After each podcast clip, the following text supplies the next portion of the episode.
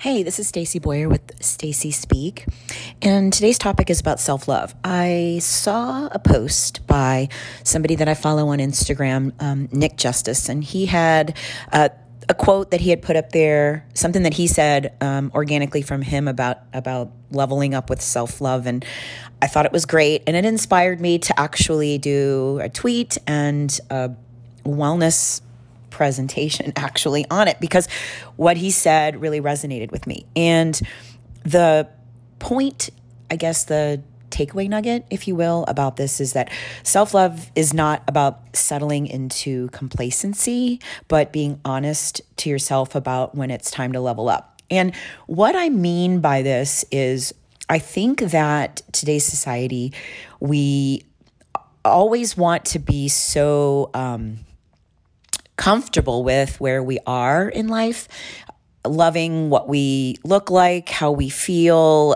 accepting ourselves, which all of that is great. But I guess the waters get a little muddy from time to time. There's gray areas there where you get so comfortable or complacent, really, that you can't determine when it's time to make those next steps to continue with forward momentum. And I've noticed it within myself. And a lot of the things that I talk about come from my own self-reflections or conversations that I have with my clients over the years. And I've realized that sometimes I allow myself to get comfortable, and then I don't even realize that there's more that I can do. There's more that I want to do. So some of the things that I want you to maybe recognize or pick up on for yourself. I don't want to call it red flags, because I think red flags often are identifiers for toxic things, but I want you to pay attention to, like, when you have a gut feeling about, gosh, I feel really overwhelmed, or I'm feeling stagnant in this situation, or I think that there's more that I can do or maybe should be doing.